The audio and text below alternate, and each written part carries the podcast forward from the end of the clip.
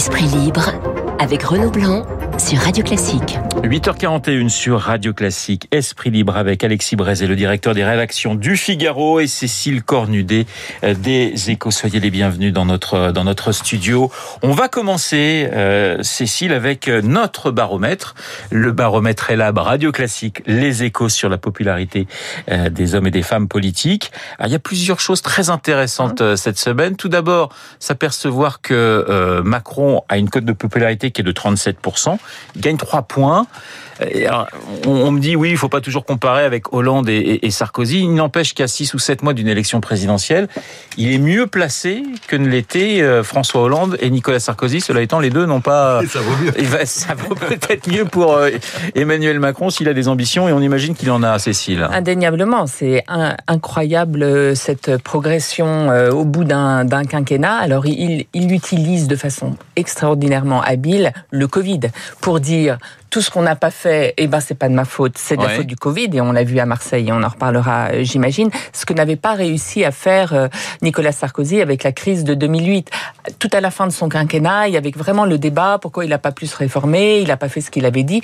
Là, Emmanuel Macron vient avec euh, son carnet de chèques, mais aussi pour dire c'est pas de ma faute. Moi, je voulais.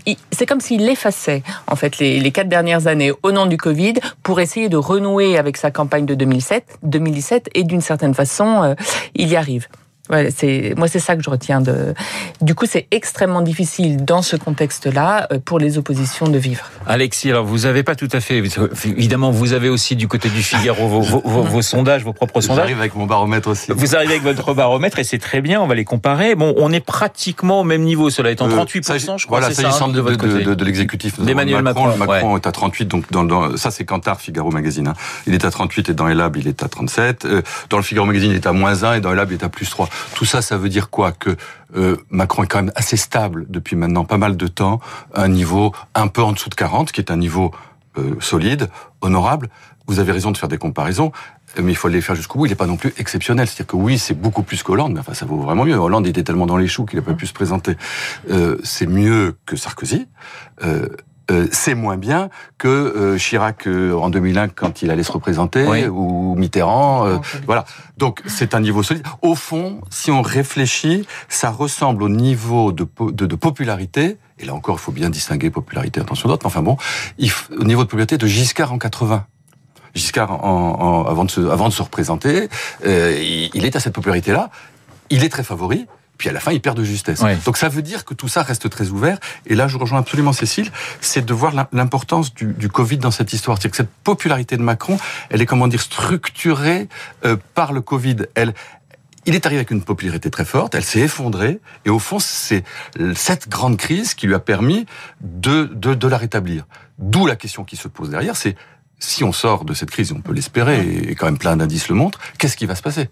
Qu'est-ce qui se passera une fois que ce qui, est le, ce qui structure cette popularité se sera retiré? Ça veut dire qu'on a on a gommé dans l'esprit des Français. Alors popularité, ça veut pas dire vote, hein, c'est ce que Non, rappelait non. bien sûr Bernard Sananès, le président euh, d'Elab, euh, ce matin sur notre antenne. Mais ça signifie que dans l'esprit des Français, on aurait gommé le début de la crise avec la polémique sur les masques, où il y a toujours un effet boomerang et ça peut revenir très vite, Cécile. Ça existe toujours et euh, la moindre allumette peut réveiller ça évidemment et évidemment que les oppositions vont se servir de Parce ça. que il Mais- faut quand même dire que deux tiers des Français ne font pas confiance à Emmanuel Macron aujourd'hui. hein. Bien sûr, voilà, et la colère qu'on a vue au moment des Gilets jaunes, tout ça existe encore euh, dans Ouais. la population et peut-être un peu anesthésié, mais c'est surtout le, le paysage politique finalement. Il arrive à, à, à rendre inaudible la voix de tous ses opposants, y compris pour l'instant celle de Marine Le Pen. Alors on a testé euh, dans ce sondage Elab plusieurs euh, personnalités évidemment et pour la première fois a été testé Éric Zemmour qui arrive en 22e position sur sur 36, 19% d'images positives.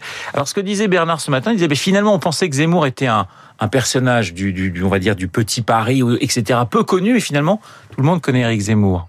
En bien ou en mal, Bah, mais il faut le voir le connaît. qu'il fait à, la télévision. Évidemment, euh, il est très très très connu et ça va être l'élément de nouveauté de cette campagne. Donc forcément, il y aura un moment où tout le monde va s'interroger sur lui et comment on passe de- du statut de journaliste et de polémiste au statut d'homme politique qui va être regardé, euh, Éric Zemmour. Et c'est ça que, que traduit cette popularité. Alexis, vous pensez qu'il n'aura aucun problème pour trouver 500 signatures?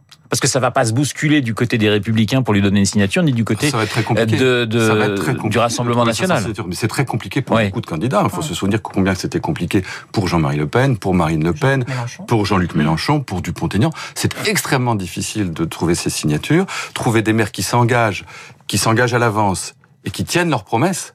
Euh, parce que les, les promesses, euh, évidemment, on peut toujours en faire. Et puis le jour dit, on n'en voit pas toujours la signature. C'est-à-dire que c'est pas 500 qu'il faut trouver, c'est 700, 800 signatures pour le jour dit en avoir 500. Euh, c'est très difficile. C'est une des batailles. S'il y va, qu'il devra affronter. Pour l'instant, il n'a pas dit qu'il y allait. Ouais. C'est vrai que ce socle de 20%, c'est quand même pas tout à fait rien. Ça peut lui, ça peut, ça peut l'encourager. 20% quand- alors qu'on n'est pas candidat, qu'on n'est même pas politique, euh, ça peut donner des idées. Après, la transformation d'un chroniqueur, d'un journaliste talentueux, très talentueux, euh, en homme politique, c'est une vraie question. C'est la question de sa propre transformation à lui et la transformation du regard que les gens porteront sur lui. Est-ce que les gens, y compris ceux qui l'aiment aujourd'hui comme chroniqueur, comme journaliste, comme débatteur, demain euh, le verront en homme politique en disant ah bah oui il fait l'affaire. C'est une question qui est absolument ouverte. Hein. Un homme politique, c'est quelqu'un qui va à la rencontre des gens. Une campagne, c'est ça, c'est serrer Ouais. des mains. Pour l'instant, on sait qu'il qu'il parle bien, qu'il aime bien s'écouter parler. Est-ce qu'il sait écouter les autres? On verra. Alors, euh, il y a des gens qui aiment beaucoup serrer les mains. Ce sont effectivement les candidats à droite, Valérie Pécresse et Xavier Bertrand, pour ne citer que. Alors, c'est très intéressant dans ce sondage, c'est de voir la percée de Valérie Pécresse, Mmh, justement, qui gagne, qui gagne 12 points, euh, qui passe devant euh, Xavier Bertrand. Mais enfin, ils sont, ils sont pratiquement au, au coude à coude dans le sondage Elab. Je vais vous donner la parole à Alexis dans un instant, parce que peut-être que du côté du Figaro, c'est pas Non, tout à fait la même chose, mais, mais, mais Cécile, voilà, il y a une vraie percée euh, ce, ce mois-ci. Oui, c'était pas de- évident de la parce présidente que de la région parce Île-de-France. que euh, elle, elle a eu un début d'été un peu compliqué. On savait pas, elle, elle, elle a pas dit tout de suite après l'élection à la région qu'elle voulait être candidate. Il y a eu un, un moment de flottement et puis finalement elle a rattrapé. Elle a fait un meilleur été euh, que Xavier Bertrand, peut-être parce que euh, lui était euh, trop ancien déjà comme euh, comme candidat. Il était déclaré de- depuis le mois de mai, je crois. Euh, il n'a pas su renouveler, remettre des idées euh, dans le débat. Elle, elle arrive avec une approche certes très ferme sur le côté régalien, mais un début euh, d'approche aussi sur les questions économiques, comme si elle voulait aussi essayer de récupérer les électeurs passés à Emmanuel Macron, ce que n'a pas encore fait Xavier Bertrand. Voilà, deux tiers, deux tiers Merkel, un, un tiers Tiers, Thatcher. ouais. Voilà, pour reprendre une formule de Valérie Pécresse. Alexis. Oui, ce qui est intéressant dans, dans Quentin Figmac, alors ils reculent tous les deux, et Pécresse et Bertrand, donc comme quoi les, les sondages disent quand même pas tous la même chose. Mais à la, à la limite, peu importe, parce qu'au fond, dans l'un comme dans l'autre, ce dont, ce dont on se rend compte, c'est qu'ils sont au même niveau, Oui. ou à un chouïa après. Euh, euh, donc c'est intéressant, ça prouve et ça montre qu'il y a bataille. Euh, Il y a un vrai match. Et ouais, il y a un match. Et c'est vrai qu'un des, un des enjeux pour Xavier Bertrand, c'était de tuer le match pendant l'été. Tout le monde peut constater qu'aujourd'hui, le match n'est pas tué. Ils sont, c'est assez, même très serré. Alors après, il faudra le voir dans les intentions de vote. Parce que là encore, la popularité, euh, enfin, on a mille exemples de gens populaires qui n'ont jamais été élus et qui n'ont jamais fait des, des scores. Ouais, le plus populaire aujourd'hui, c'est Édouard Philippe. Ben voilà, mais un on, on, on on- bon, euh, et qui n'est pas candidat et qui sans doute est populaire parce que euh, Parce qu'on l'entend peu, c'est ça ce que vous voulez dire, non, Alexis je dirais pas ça. C'est qu'au fond, il ne gêne personne, ni Ouais. les partisans de, de- de Macron puisqu'il n'est pas candidat contre Macron, ni les, ni les gens de droite parce qu'il n'est pas candidat contre les gens de droite. Donc tout le monde le trouve sympathique. Euh, le jour où il se présenterait, mais ce qu'il fera pas, ça serait autre chose. Donc il faut vraiment faire attention entre popularité et, et- et- et vote. Mais euh, le match, il, peut, il, il- il- il va certainement être assez sanglant pour la droite, parce qu'on nous dit oui, l'unité, l'unité, l'unité. Mais là, c'est très compliqué parce qu'en voilà, fait, il y avait derrière, les deux, Ouais. euh, mais Pécresse, Bertrand, il y avait l'idée qu'est-ce que, est-ce qu'il vaut mieux être dans la primaire ou hors de la primaire? Xavier Bertrand a fait le pari que les gens n'avaient pas envie d'entendre parler de primaire, que les électeurs de droite en avaient, avaient gardé un mauvais souvenir, que on se protégeait en étant hors de la primaire. Et Valérie Pécresse a fait le choix inverse. Et finalement, c'est ce choix-là euh, qui semble porter, et euh, comme si euh, Xavier Bertrand était lu comme celui, euh, le diviseur, en fait, celui qui veut pas se, se, se aller dans les règles du jeu. Donc, euh, euh, c'est vrai qu'il y a un vrai débat sur est-ce qu'elle aura lieu ou pas aujourd'hui la primaire. C'est sûr, c'est en tout cas c'est qu'il faudra qu'il trouve un moyen de s'entendre parce que ce serait invraisemblable les électeurs et, et catastrophique pour les électeurs de droite de voir que alors euh, que le pays a jamais été aussi à droite, alors que les thèmes de droite s'imposent dans le débat, on en parlera peut-être si on parle de Marseille. euh, On va en parler. euh, de voir que les grands ministres du gouvernement sont des ex-ministres de droite, que la droite ne soit, soit encore une fois éliminée du, de, de, de, de, de, de ce contour de la présidentielle et, et, et refasse 5 ans d'opposition après 10, euh, sans même con- con- concourir. Ce serait un désastre Euh, et pour, le, pour la droite, ce serait une catastrophe, parce que là, elle éclaterait définitivement. Donc il faut quand même les uns et les autres qui sachent que s'ils s'entendent pas, alors ils s'entendront comme ils veulent, en tirant au sort, en tirant la courte paille, en le jour mais enfin, il faut qu'ils s'entendent. Sinon, c'est une catastrophe. Avant de parler de Marseille, juste une toute petite dernière question sur, euh, sur la droite. Ça signifie que pour vous, c'est Pécresse, Bertrand, personne d'autre C'est-à-dire que vous n'imaginez pas Michel Barnier sortir du, du, du, chapeau et faire quelque chose de d'assez incroyable pendant la primaire. C'est voilà, le match, il est entre ces deux personnalités. Non, enfin, c'est trop tôt, il faut voir. Euh, c'est pas en place. Barnier vient de dire qu'il était candidat. Il faudra regarder. Il faut vraiment regarder.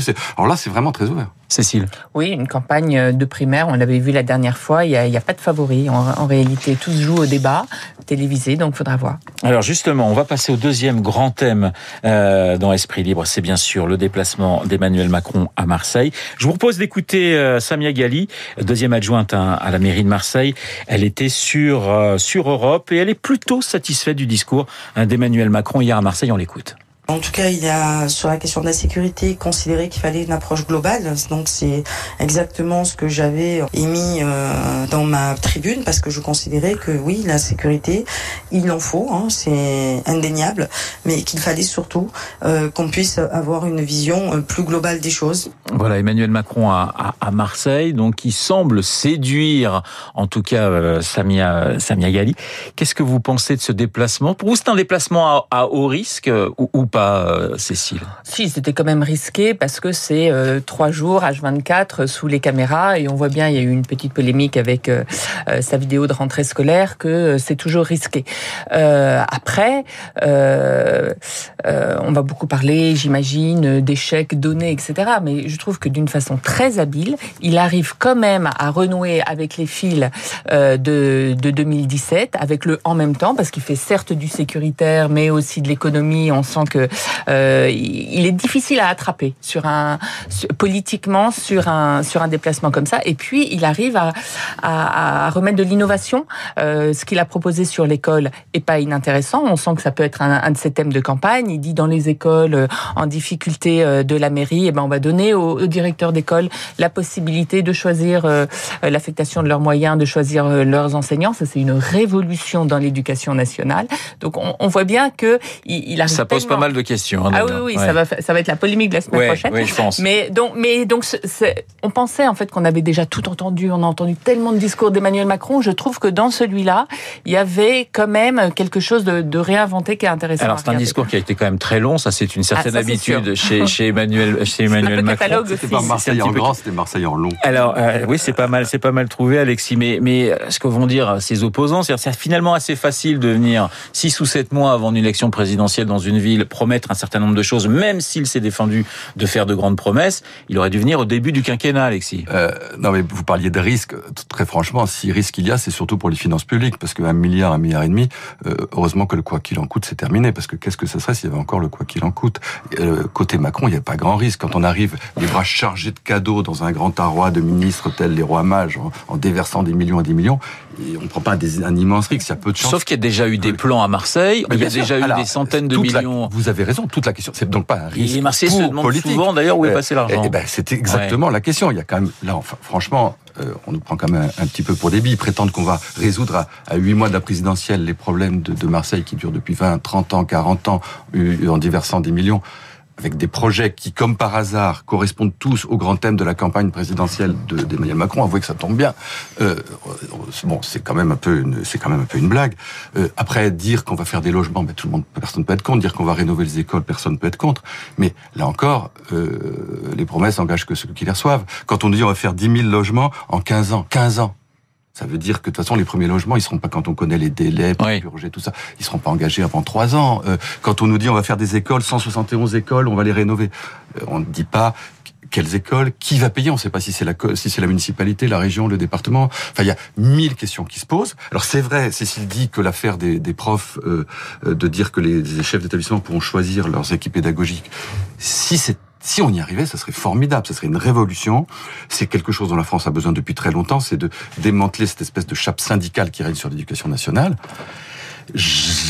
Quand on connaît la capacité de résistance de la machine d'éducation nationale, se dire qu'on va faire ça en six, mois uniquement à Marseille et pas sur l'ensemble, parce que malgré tout, pourquoi à Marseille et pas ailleurs Vous disiez vous-même, je crains que ce soit euh, une paire de manches pas simple à atteindre. Mais cela dit, si c'était le cas, alors là, moi, j'applaudis des deux mains. Cécile. L'habileté politique, c'est que euh, il y a une anesthésie politique sur euh, l'histoire euh, du quoi qu'il en coûte. Aucun euh, euh, opposant, pour l'instant, euh, y compris à droite, n'a fait de la dette, de, des questions des finances publiques son sujet euh, numéro un, et il, arrive à en profiter. Donc, c'est vrai qu'il l'utilise, mais euh, il a compris que c'était un climat où, où politiquement c'est acceptable. Donc, c'est une énorme habileté. Le mot de la fin pour, pour, pour Alexis. Bah, peut-être sur cette question aussi de, de, de, de la, de la sécurité, moi ce qui m'a frappé, c'est quand même, qu'est-ce qui déclenche ce, ce, ce déplacement? C'est quand même que les gens se tirent la Kachnikov Ah. dans, dans les rues, qu'on qu'on- qu'on tue des enfants. Et allez nous dire que finalement les chiffres sont bons, au motif qu'en fait c'est vrai que pendant le confinement, les violences sur les biens ont un peu, les, les- atteintes aux biens un tout petit peu baissé, mais les atteintes aux personnes, les violences aux personnes, les, les, les, c'est absolument désastreux. Et y répondre par quelques policiers, oui, bien, euh, par des caméras. Il faudra l'accord du conseil municipal pour installer les caméras. Et pour l'instant, ma- malheureusement, j'ai l'impression que la majorité municipale est contre. Je pense que par rapport au point de départ de, de, de ce déplacement, là, sur ce point de la sécurité, la réponse, elle est quand même un peu en dessous. hein. Esprit libre avec ce matin Alexis Brézet, le directeur des rédactions du Figaro, et Cécile Cornudet, ma consoeur des échos. Merci d'avoir été euh, dans le studio de Radio Classique. Il est 8h57. Dans un instant, l'essentiel de l'actualité avec Madame Lucie.